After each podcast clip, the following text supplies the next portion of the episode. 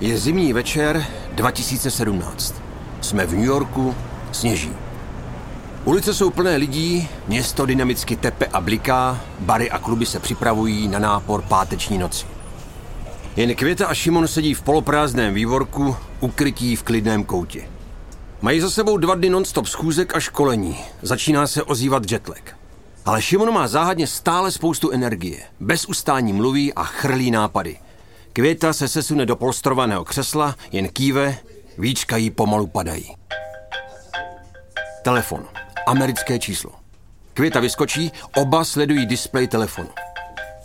Šimon nechá přístroj ještě dvakrát zazvonit, nadechne se a hovor přijme. Ozve se asistentka z velké americké společnosti Twilio, že by s ním chtěl hovořit její nadřízený. Je to tady.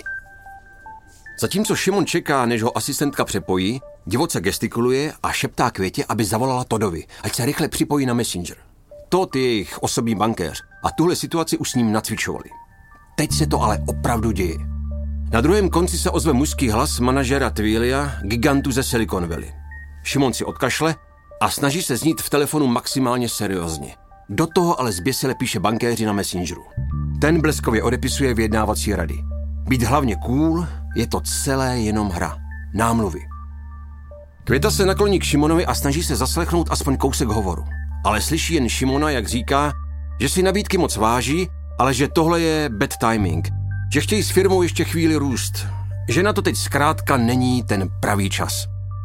Je tohle ještě stále smlouvací hra, nebo firmu opravdu prodat nechtějí? Šimon zavěsí. Tak co? Ozve se Květa, která pomalu ani nedýchá. Nic, pošlou nám finanční nabídku. Květa ale ví, že i kdyby byla suma kdo ví jak závratná, ona jejich dítě, jejich firmu Whitika prodat nechce. Šimon trochu váhá. Ale je pravda, že tenhle startup založili teprve před rokem. I na něj je to všechno nějak moc rychle. No, já si myslím, že jsme měli velký sebevědomí, asi jako zdravý sebevědomí v tom, že jsme fakt našli jako díru na trhu. No. Díru na trhu a znali jsme ty zákaznické problémy, znali jsme jako celý ten ekosystém, znali jsme ty analytiky, věděli jsme jako co, co ty zákazníci jako fakt potřebují a nejenom jako teď, ale jako, že to je jako dlouhodobý problém, který tam je. A i když jim americká společnost Twilio nabídla opravdu hodně peněz, svou firmu neprodali. Tehdy ještě ne. Seznam zprávy uvádí podcastovou sérii Černá čísla. Příběhy zakladatelů výjimečných českých firm, které ukazují, že i když jsou peníze až na prvním místě, nejde vždycky jen o ně. Epizoda druhá, váš hovor bude monitorován.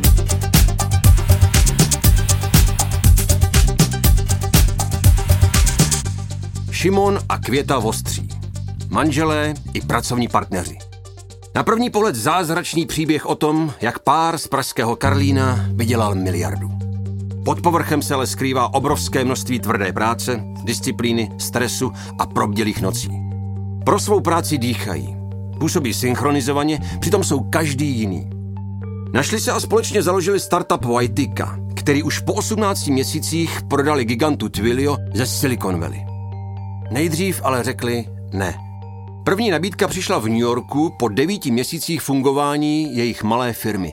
A to bylo pro oba ještě moc brzy. Nemělo to být jako play it safe, nebo prostě, že jakmile se přehoupneme do černých čísel, tak jako si řekneme dobrý, jo, je to jako dobrý a už vlastně je to v pohodě. A, a takže jsme vlastně byli, byli ready riskovat, akorát, akorát jsme se na to nedostali. No.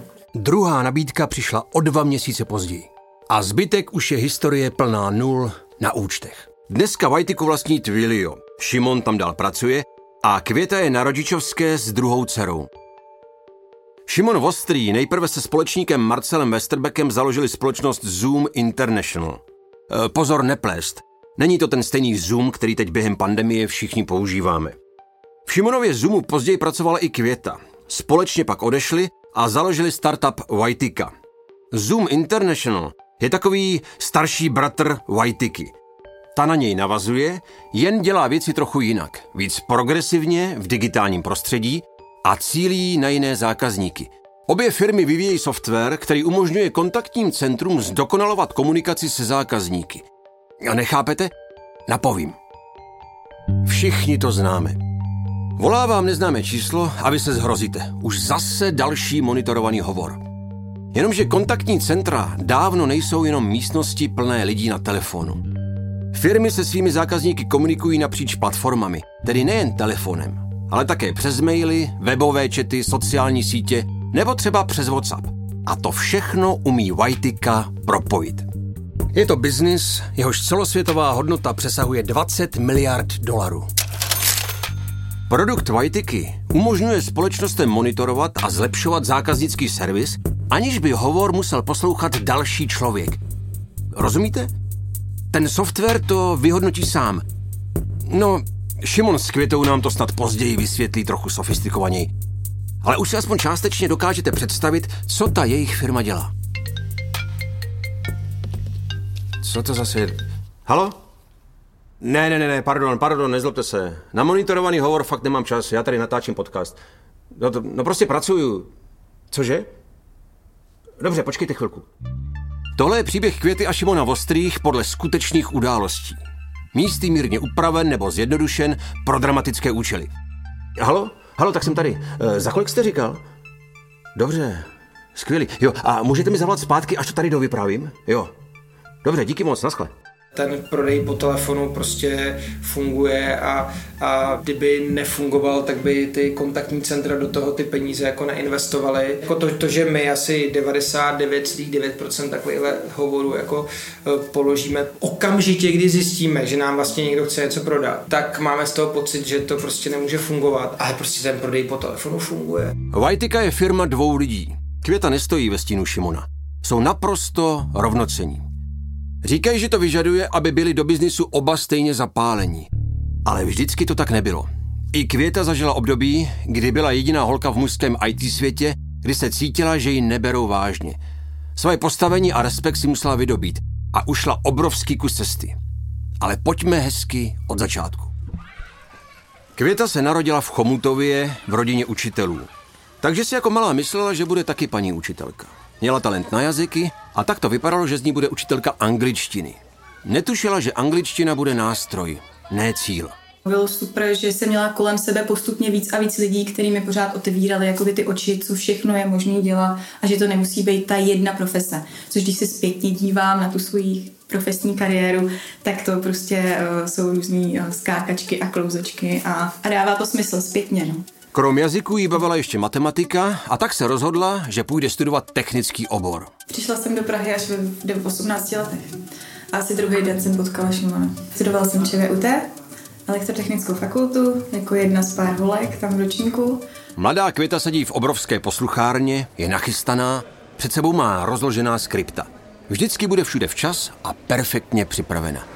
Dovnitř se pomalu trousí ostatní nesmělí studenti prvního ročníku. Na chodbě stojí Šimon v hloučku starších kluků a nakukují dovnitř, počítají totiž holky. Hele Šimo, monitoruj. No, ta holka v té druhé řadě, ta stojí za to, co? Přichází přednášející. No tak pánové, pozor, pozor, puste mě. Rozežene hlouček a chce za sebou zavřít dveře. Šimon se rychle hrne dovnitř. Ale pane kolego, vy už zápočet z algebry přece máte, nemýlím se. No jo, já si to potřebuji zopakovat. Já jsem přišla jako do prváku na ten fail, až jsem se šel podívat, kdo nový přibyl na hodinu algebry. Tak jsme tak zůstali chvíli spolu, pak párkrát ne. S pár mezerama. S pár mezerama. Já myslím, že každý z nás musel přijít na to, že asi k sobě patříme. To jako, že k sobě patříme. Přestože spolu byli on and off, jak se mi říkají, hezky symbolické je, že se opravdu poznali na první hodině květy na vysoké škole. Láska z hodiny algebry. Šimon si sedl za květu a celou dobu z ní nespustil oči. Po hodině jí nabídl, jestli nepotřebuje brigádu, že nutně schánějí ženský hlas, kterým by promlouval software, který Šimon právě vyvíjí. Květa kývla a šli na večeři. A myslím, že ten software nikdy nenamluvila. To bylo přesně před 21 lety. Celý jejich život je o perfektním načasování. Sami říkají, že správné načasování je všechno. Všechno do sebe zapadá, jako oni dva. Už od prvního ročníku na vysoké škole pracovala Květa v IT firmě. Zvykala si, že je jedinou ženou v kolektivu, ale dost často se cítila spíše jako asistentka než kolegyně. Moc se o tom nemluví, že v tom roce 2000 a i pár let poté tak bylo naprosto běžné, že v kanceláři byly uh, kalendáře se slečenýma slečnama a bylo to jako standard. A vlastně pro mě to bylo jako docela takový stresující pořád být mezi těma chlapama. Potřebovala vyzkoušet něco jiného. Obrat o 180 stupňů. Tehdy to bylo jedno z krátkých období, kdy byli se Šimonem od sebe. Zamilovala se do kluka z Budapešti a když za ním letěla, narazila na inzerát, že české aerolinky přijímají stévartky. Přihlásila se a na malou chvíli z ní byla letuška. Ale po pořadě. Kdo je Šimon Vostrý? Černá ovce z umělecké rodiny. Jeho tatínek je totiž Jaroslav Vostrý. Legenda v divadelních kruzích, zakladatel činoherního klubu. Do divadla prý ale táta malého Šimona moc nebral a on stejně radši seděl doma u počítače. Pro první počítač přijela tajně Šimonova starší sestra do Německa. Já jsem byl typický nerd, no, já jsem dostal, dostal eh, ještě za totáče, Myslím, že někdy v nějakém 88. se podařilo nám nějak úplně záhadou sem dostat nějaký první PC, úplně nej, nejobyčejnější, co se dalo sehnat bez disku a s černobílým monitorem pochopitelně. A já jsem se z toho, já jsem se do toho úplně zbláznil a zamiloval. A takže jsem takový ty léta jako 11 až 15, prostě já jsem byl ten tlustý, eh, prostě 30 kilo nadváhu nerd, který koktal, který nebyl schopný opravdu říct eh, jednu větu, aniž by se třikrát nezasek a seděl jsem za počítačem a programoval jsem. No. Já myslím, že byl ještě před těma 20 lety nerd. a už od prvního počítače měl malý nerd Šimon jasno. Bude mít počítačovou firmu. A sám se naučil programovat. A je třeba připomenout, že v té době nebyl internet. A taky bylo všechno v angličtině. Tak co? Pokus, omyl a je to. O pár let později napsal svůj první program, kde si zapisoval kapesné. A dostal první zakázku. Měl za úkol vytvořit software, který bude evidovat spoření zaměstnanců. Těžko říct, jestli firma tehdy věděla, že si objednává produkt u 14-letého kluka když jsme prodali první kopy, tak jsem z toho měl půlku a prodával to za pět tisíc, já jsem z toho měl dva půl tisíce, což ve 14 letech bylo docela dobrý ještě v té době a vím, že jsem teda jako, že mi to dal, ale že jsem ten daňový doklad nebo příjmový pokladní doklad mohl podepsat až o půl roku později, až mi bylo 15, protože je nelegální, aby že 14 letý člověk podepsal příjmový pokladní doklad. Takže jsem o to, že jsme dvě kopie prodali ještě jako v mých 14 letech a pak jsem podepsal na své narozeniny 5000 korun přímý pokladní. Je rok 2006 a Šimon stojí v letadle v plné parašutistické výbavě. Když vyletí výš nad mraky, do tváře mu zasvítí slunce. Šimon zavře oči, vypadá klidně, ale srdce mu divoce buší. Za chvilku se otevřou dveře a do letadla se nahrne vzduch. Ví, že se nemá koukat dolů, ale neubrání se. Jemná závrať k tomu patří. Skočil už nejmín tisíckrát. Nikdy se mu nic nestalo a připadá si nesmrtelný. Člověk, jak se otevřou ty dveře toho letadla a najednou vy jste jakoby venku, tak i když třeba jsme jako za tu dobu jsme řešili jako mnohokrát firemní existenční problémy, prostě, že jsem vlastně nebyl schopný myslet na nic jiného, nebyl jsem schopný spát víc, více dvě hodiny denně, tak jak se mi ještě vlastně nestalo, že by v tom volném pádu člověk jako řešil něco jiného, než jenom, že je tam v tom, tam v tom okamžiku. Že si myslím, že to pomáhá tomu mozku se prostě přepnout někam jinam, že jako aspoň, aspoň třeba na tu od toho vyskočení z letadla do toho přistání, což třeba může být pět minut, takže prostě je schopný myslet na něco jiného. No. Jo, a já si myslím, že jsem takový jako adrenalin junkie, nebo vždycky jsem byl. Dnes už bude mít Šimon za sebou něco přes 3,5 tisíce seskoků. Začal skákat, když mu bylo 22 a říká, že od té doby rozlišuje víkendové počasí podle toho, jestli je vhodné ke skoku nebo ne. A Květa? I když se o něj bojí, moc dobře ví, že jestli chce Šimona, musí respektovat i jeho skákání. Sama nikdy neskočila, ale pohledy nad mraky má ráda. Vždyť taky lítala. Šimon ostatně vyhledává adrenalin i v práci. V tomhle jsou každý úplně jiný. Šimon ty deadliny jako on vždycky řekne, že když se to dělá úplně na tu poslední chvíli, tak je to nejvíc efektivní. A já jsem trošku z toho nervózní pak a už nemůžu jíst a dechat a tak, ale myslím si, že si začínám trošku zvykat. já strašně dobře funguji pod tlakem jsem zjistil. Takže třeba teďka poslední dobou, kdy jako nejsem pod tlakem, tak vlastně si myslím, že ani třeba nefunguje úplně dobře. Že mě vlastně zase nejde to dělat dlouho. Je to stačí říct. ale mně vlastně fungovalo to, že jako člověk prostě musí, jako že docházejí peníze, nebo že se prostě musí uzavřít nějaký biznis, nebo vlastně jako eh, hrozně mi fungovalo to, že že vlastně od rána do večera se něco jakoby valí a mě to úplně nakopne na, na, na další stupeň a takový to, když ten tlak není, nebo když to vlastně jako, jakoby na pohodu, tak, tak já eh, asi nejsem tak důsledný třeba jako květa, že bych jako si všechno jako dopředu připravil, dopředu načet, dopředu nastudoval, protože tam jako nevidím ten, tu nutnost. No. Nad Šimonem se otevře barevný padák. Trochu to zhoupne, volný pád se zpomalí a Šimon letí.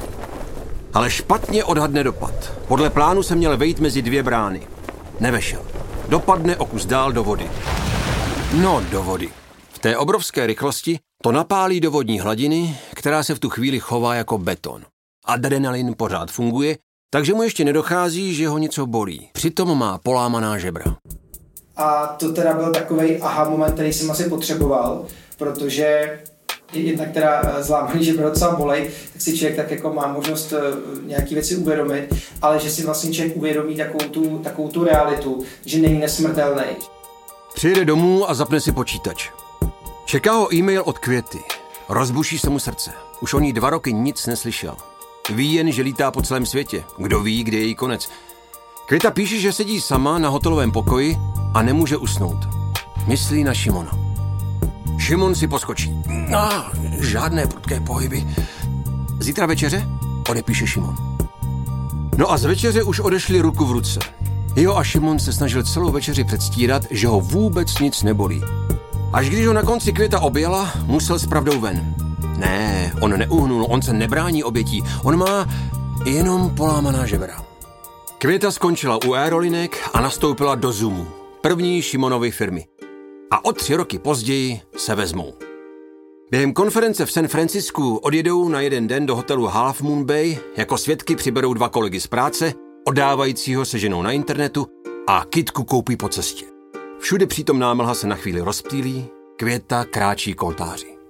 Smíte políbit nevěstu. A zítra ráno zpátky do práce. V sedm je čeká první schůzka. Zoom International založil Šimon ještě během studií. Splnil se mu dětský sen o počítačové firmě.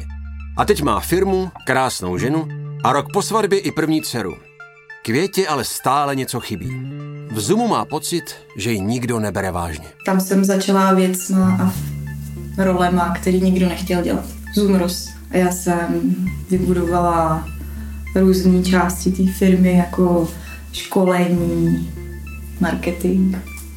A No a pak jsem se dostala do takové do té fáze, že pořád jsem ta manželka toho Šimona, i když my jsme spolu na ničem nic nedělali spolu. A, a rozhodla jsem se, že, že odejdu ze Zoomu a že chci studovat na Harvard a že chci být ta květa, jako ta květa a ne ta Šimonová manželka. A myslím si, že ten Harvard mi k tomu strašně pomohl. V té době jsme měli v šuplíku takový nápad a vlastně to byla Vajtika. Vlastně se to i tak jmenovalo v tom šuplíku. No a tak se to nějak sešlo, že jsme začali Vajtiku. Myslím si, že jsme do toho šli s tím, já jsem do toho šla s tím, že to je na mnoho let. Že budeme prostě budovat tu skvělou firmu, kterou jsem si vysnila, kterou jsme si vysnili. Ještě než se společně vydali do neznámých vod budovat svoji vlastní vysněnou Vajtiku, vydala se Květa přes oceán hledat sama sebe. Je rok 2016 a Květa se rozhodla, že vystuduje MBA, roční manažerský biznisový program na Harvardu. Sen o Whiteice použije jako svůj vlastní studijní projekt. Rodina a Šimon ji podpořili. A tak Květa zamávala Šimonovi a malé dceři a nasedla do letadla. Věděla, že jí to změní život a že z toho musí vytěžit maximum. Nejede na dovolenou, jede dřít. Harvard byl pro mě uh, takový uh, splněný sen, ale já jsem nevěděla, do čeho jdu. Já jsem prostě potřebovala strašnou změnu a strašný restart a, a ono to bylo strašně moc o mně. Vlastně tam jsem pustila to, že, že nejsem máma, že, že tam nejsem manželka, že nejsem šéfová, že po mně jakoby nikdo nic nechce a že teďka to všechno závisí na mě jako květě a to, kam se posunu, je jenom na mě. Takže vlastně ten setup té školy je takový, že oni uh, vám dají všechny možnosti a ten den má 24 hodin a staví vás do situací, v kterých budete v reálném životě. A všechno jako fear of missing out. Prostě je to na vás, co budete tam dělat mezi tou šestou raní a tou druhou raní. Chodila plavat, ne? V jo, já jsem chodila v pět ráno plavat a končila jsem třeba v jednu ráno nějakou přípravou na další den. Květa v Massachusetts právě vstává, její sedmiletá dcera v Praze už je doma ze školy a dělá si domácí úkoly. Píše esej o tom, co dělala v létě. A napsala, že se v létě jeli s tatínkem podívat na maminku do Ameriky. Naše dcera, to je jakoby moje velká ambasadorka a fakt vydržela strašně moc. I nevidět tu maminku. Vůbec si to nevnímám jako oběť, bylo to prostě skvělý krok. Začátek Vajtiky se trochu překrývá s květiným návratem do Čech. Vostří věděli, že do toho půjdou, že vybudují novou firmu od začátku. Ale sám Šimon ještě netušil, jak velký pracovní parťák se mu ze státu vrátí. Věděl, že je Květa dobrá, že na to má. Ale co s Květou udělal Harvard, to nečekal. A to teda musím potrhnout, že se vrátila se jako jiná květa. Já jsem do té doby, já jsem si myslel, že ji znám, protože to bylo, jsme spolu byli jako fakt dlouho a najednou se vrátil člověk, který jako ne, že by se Květa nezajímala o biznis, a najednou se vrátil člověk, který říkal, hele a dej mi prostě PNL Zoomu a, a dej mi balance sheet a, a najednou prostě se se mnou začal bavit jazykem, který já jsem vlastně vůbec jako nevěděl, že by se se mnou takovým jazykem chtěla bavit. Jo. Najednou se prostě vrátil člověk, který jako, najednou se vrátil člověk, který chtěl dělat biznis a který chtěl rozumět tomu biznesu a najednou vlastně se z té manželky stala i jako absolutní partnerka v tom biznesu. Nejnáročnější bylo se vrátit, jak jakoby profesně, tak osobně. To poslední část byla 6 týdnů, že jsem tam byla v kuse a já si pamatuju, jako, že, se, že jsem přijela domů a Šimon s dcerou nebyli doma a já jsem se šla podívat na ten pražský hrad a teďka jsem si říkala, že to je úplně jiná květa než květa, která odjela. A s novou květou se mohl začít psát nový příběh. Velká kapitola s názvem Vajtika – Společně odešli ze Zoomu, ale nebylo to žádné dramatické loučení. Naopak, Šimon zůstal ve firmě jako společník. Zoom něco investoval i do Vajtiky. Vlastně si do začátku hodně pomohli. Potřeboval jsem prostě nějakou změnu a vlastně strašně mě bavilo dělat na těch, těch nových produktech a měl jsem chuť vlastně znova si zpátky vyhrnout ty rukávy a být jako ten, ten první salesák, tak jako jsem byl v Zoomu prostě na, na začátku a tak to vlastně jako vzniklo, že jsme oprášili jméno, který vymyslela Květa a že jsme si řekli, že prostě z toho uděláme samostatnou entitu a dohodnul jsem se se společníkem, že to bude prostě něco, čemu já se budu věnovat jakoby naplno. A pustili se do toho. Přestože jim bývalá firma hodně pomohla, pořád se jednalo o klasický startup se vším, co k tomu patří. Mezi kancelářemi Zoomu a Whiteiky je kavárna. Šimon s Květou tam pozvali všechny svoje budoucí zaměstnance. Donesli dva flipcharty a společně si psali, co chtějí nechat v Zoomu a dělat jinak. A na druhý, co si naopak chtějí odnést sebou i do Whiteiky. A mohli začít. To připodobním, tak Vajtika byl takový jako drzej fracek, který, eh, který jakoby si řekl, že to na tom sídlišti prostě vybu, jako vybuduje jiný ten bunkr který uh, použil tu zkušenost z toho budování toho hlavního bunkru a vlastně jakoby začal s tím, že ví, co chce a co nechce a ví, koho tam naláká z jiný party a, a koho tam nenaláká. Ačkoliv Vajtiku prodali po 18 měsících za obrovský exitový balíček, Šimon vždycky zdůrazňuje, že to není příběh zázračného úspěchu po roce a půl. Že se k tomu musí připočítat ještě 20 let v Zoomu. Ostatně i produkt, který Vajtika nabízí, vychází z toho, co předtím vyvíjeli v Zoomu, jen cílí na jiný segment zákazníků. Už jsme říkali, že se zaměřují na klientská centra a komunikaci firm se zákazníky a naopak. Aby to ale nevypadalo takhle. Dobrý den, já bych potřeboval pomoc. Mám tady takový problém. Pokud chcete informace o našich produktech, zmáčkněte jedničku. Pokud chcete přepojit na jednoho z našich operátorů, dvojku. Vajtika pomáhala zákazníkům, kteří provozují kontaktní centra, aby ty kontaktní centra dokázaly řídit na základě nějakých exaktních dat. Kontaktní centrum je takový e, živoucí organismus, který vlastně vy se neustále snažíte vybalancovat, aby byli pochopitelně spokojení ty zákazníci, kteří tam volají, aby byli kvalitně obsloužený včas a rychle těma správnýma informacemi. Aha, jakže to říkala? Na operátora dvojku, takže dvojka. Pokud chcete informace o našich produktech, zmáčkněte jedničku. Pokud chcete připojit na jednoho z našich operátorů, dvojku. Mm, OK, dvojka. Pak zároveň chcete, aby i ty agenti měli práci, která není úplně stresová, aby je baví, aby měli hezky naplánované směny, aby, aby i oni měli to prostředí, že nemají pocit, že vlastně každý telefonát je boj, ale že mají ty informace k dispozici. No a zároveň třetí balans je, že chcete, aby to i pro vás dávalo ekonomický smysl. Tak když je to call centrum, který má prodávat, tak musí vydělávat. Pokud je to call centrum, který má za úkol držet nějakou zákaznickou spokojenost, tak pořád to musí být v rámci nějakého rozpočtu.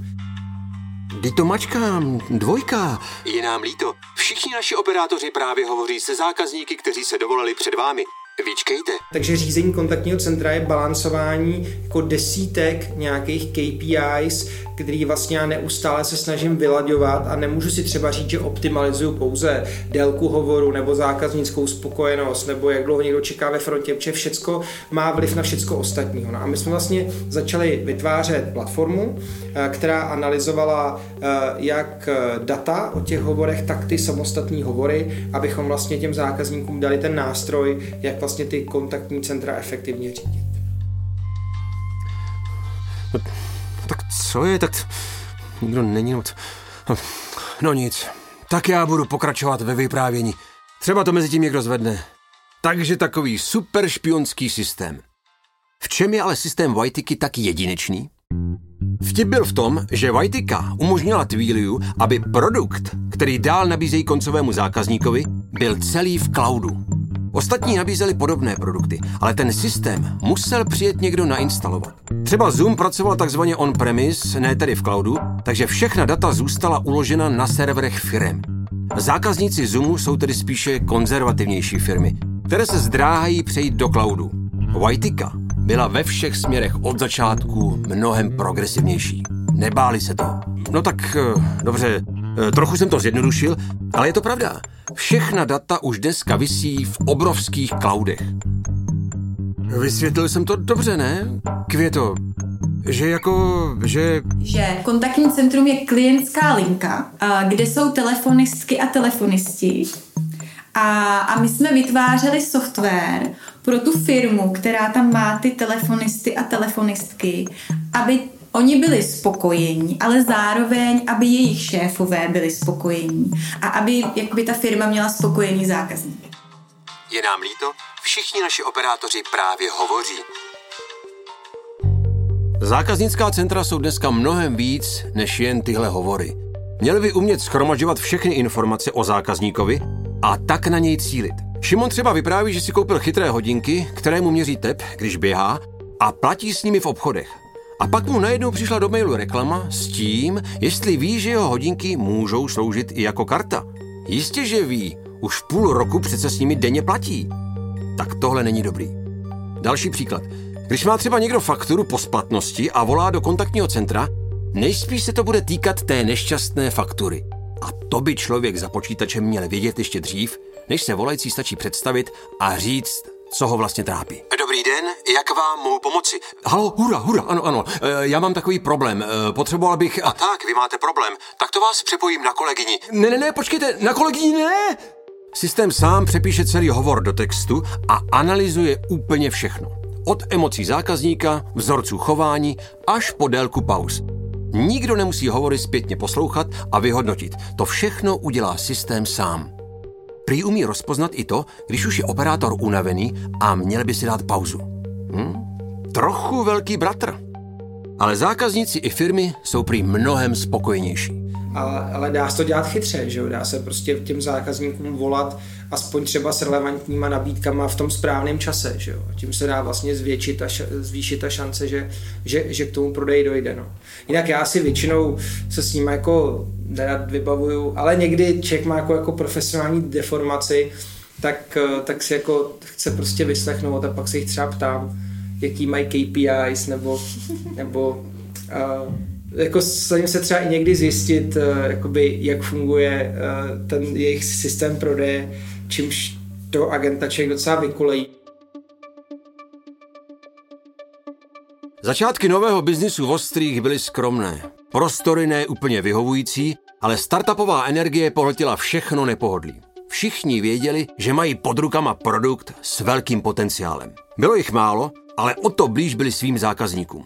Mezi programátorem nestálo 10 prostředníků ze sales oddělení, ale s klientem komunikoval programátor sám. Získával tak přímo zpětnou vazbu a produkt se rychle vyvíjel. První kanceláře měla Vajtika pronajeté u jiné firmy, u e-pojištění, ze kterého se pak stal jejich první český klient. A když potřebovali ve Vajtice na toaletu nebo do zasedačky, tak chodili k ním. A v kanceláři měli starý kávovar. Jednoho dne přišli zaměstnanci, kteří dřeli na Vojtice prakticky non-stop s prozbou, že to kafe ale opravdu není dobrý.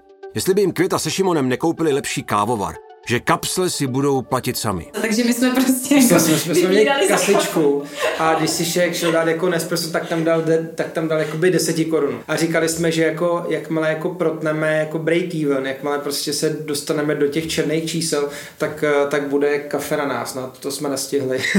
Udělali si plán a řekli si, že jestli si nenajdou klienty do toho a toho měsíce, tak věci přehodnotí. Přišel první český klient, ono zmíněné e-pojištění, pak první velký americký klient, National Debt Relief, finanční instituce z New Yorku, která pomáhá lidem konsolidovat všechny úvěry a kreditky na jedno místo. A o devět měsíců později sedí Šimon s Květou v poloprázdném coworkingovém centru v New Yorku. Oba se dívají na telefon na stole, je ticho, ani jeden nic neříká. Šimon právě odmítnul nabídku gigantu ze Silicon Valley, pevně řekl, že Whiteyku neprodají. Oba zaraženě sedí. Co se právě stalo? Tolik smíšených pocitů. Neudělali právě životní chybu? Měli prodat? Mohli z nich být milionáři. Ne, ne, naše firma je ještě moc mladá. Daří se nám, ne? Věříme přece svému produktu. Kdo ví, jakou hodnotu budeme mít za dva, za tři roky?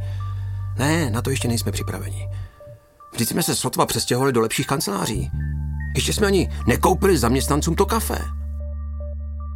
Na druhou stranu je strašně příjemné, když o vás má někdo zájem. Velký zájem. A nejen tak někdo. Květa říká, že je to něco jako, když vás někdo pozve na rande. Sice ho nechcete, ale je to milé, ne? Báli se, že obro jenom schlamstne a přežvíká. Co pak zbude z toho, co tak dlouho budovali? Šimon už při první nabídce v New Yorku v hloubi duše pochyboval. Květa byla neoblomná. Prodat nechtěla. A tak odmítli, přijeli z New Yorku domů a pokračovali v práci, jako by se nic nestalo. Jako by jim před očima nikdo nemával obřím šekem. A o pouhé dva měsíce později se Twilio ozvalo znovu. S ještě větší nabídkou. A to už odmítnout nešlo. I Květa kývla, ač s těžkým srdcem. A Šimonovi se možná trochu ulevilo. Twilio na startup z Karlína nezapomnělo. A začalo se vyjednávat o podmínkách. Na oko byla Květa smířená, ale lámalo jí to srdce. Květa řvala každou noc do polštáře, až dokud se to nepodepsalo. Květa nechtěla, no. Květa chtěla po- pokračovat v budování. Jo. Květa jakoby, eh, ve chvíli, kdy jsme dostali tu druhou nabídku, která prostě už opravdu by byla jako, to by bylo jako nesmyslný nevzít, protože jako finančně je to, je to super, ale zároveň pro všechny ty lidi v té vajtice je to jako kariérní posun, budou moct dělat to, co dělali do posavať, v úžasné firmě. Pro všechny to dávalo prostě jako smysl a už by to bylo až možná arrogantní jí nevzít. Twilio odkoupilo Whiteyku za částku kolem jedné miliardy korun. A protože je to firma kotovaná na New Yorkské burze, část dostali v akcích Twilia. Tehdy byly zhruba na 80 dolarech. Dnes se pohybují i nad 350 dolarů. A měli samozřejmě pár podmínek. Třeba, že v Twiliu zůstanou. A tak se ze Šimona šéfa stal Šimon zaměstnanec. Ale prý to zvládá dobře. I když je život v gigantickém korporátu jiný. A Květa? Ta se s prodejem ještě chvíli směřovala a tak raději utekla na mateřskou. A A máme Julinku teďka. Květa se Šimonem s oblibou vyprávějí historku, jak o prodeji řekli svým zaměstnancům. Každý z nich vlastnil ve Vajtice maličký podíl, takže když Twilio Startup koupilo, Květa se Šimonem nebyli jediní, komu přibyly nuly na účty. Zaměstnancům neřekli, za kolik Vajtiku prodali a po jednom si je postupně volali do kanceláře. A říkali jsme tak, tady prostě jakoby pro tebe je tady nějaká prostě částka a vychází to prostě X. No a oni říkají, ježiš, to je krásný, prostě to si tady třeba umažu kus hypotéky nebo něco. E, pak jsme řekli, no ale dolarů. A teda dva lidi jsme tím jako dohnali k slzám. No. A to bylo takový krásný, že, že to byl vlastně takový jeden z takových jako highlightů našich, kdy... To byla ta odměna. Ta odměna pro nás, pro nás že, že vlastně jako člověk vidí, že tím udělal jako radost, nebo i třeba trošku změnil život, zní možná moc jako, moc jako nadneseně, ale určitě prostě tím nějakým způsobem udělal pro ty lidi něco super a pochopitelně za to, co oni udělali všecko pro nás. A to byl teda jako krásný moment, kdy, kdy byli takový jako z toho překvapený.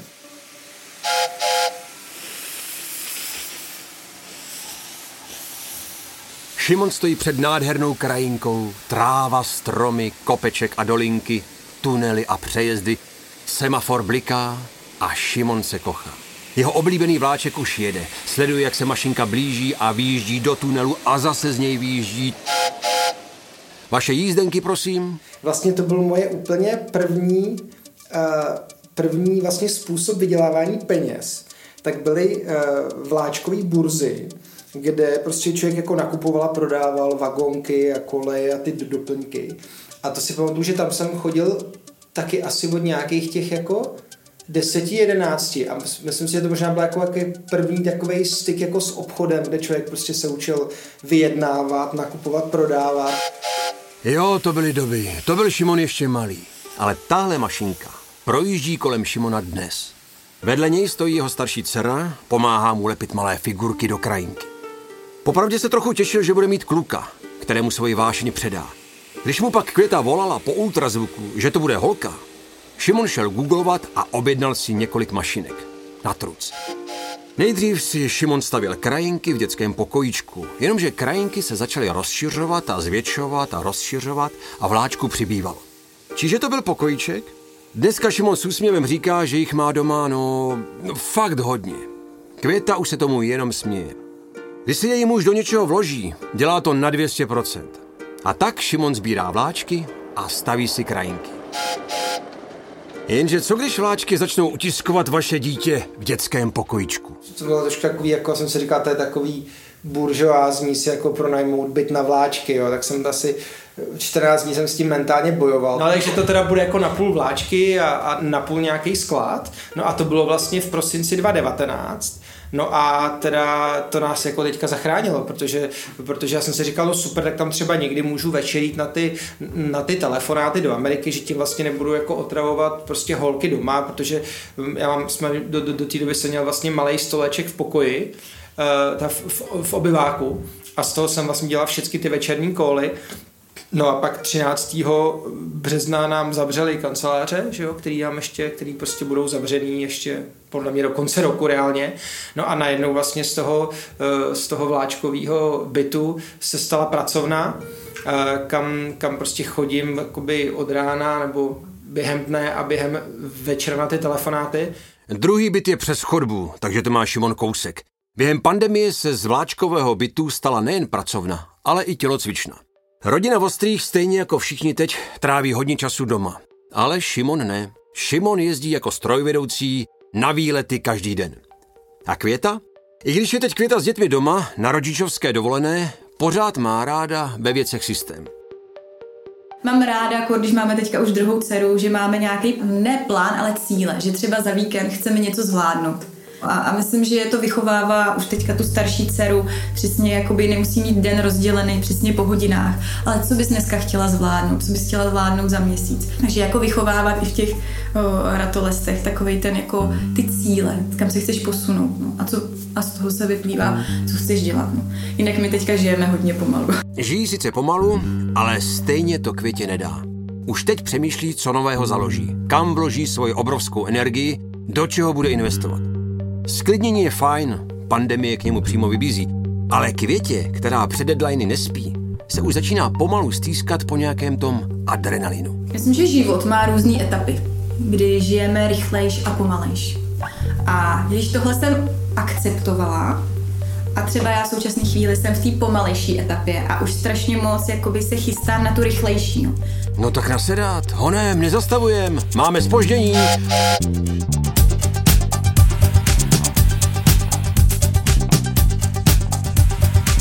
Slyšeli jste epizodu Váš hovor bude monitorován z podcastové série Černá čísla. Příběhem Šimona a Květy Vostrých vás provedl Václav Vašák. Vyprávění bylo napsané podle skutečných událostí a původních rozhovorů s aktéry, místy možná malinko upravené pro dramatické účely. Ve spolupráci s audiotýmem Seznam zpráv vyrobilo Storylab Audio. Režie Damián Machaj, scénář Lucie Krizová, sound design a hudba Ivan Horák. Aktuální příběhy českého biznesu čtěte na Seznam zprávy Business. Černá čísla a další podcasty Seznam zpráv poslouchejte na webu sz.cz nebo ve všech podcastových aplikacích.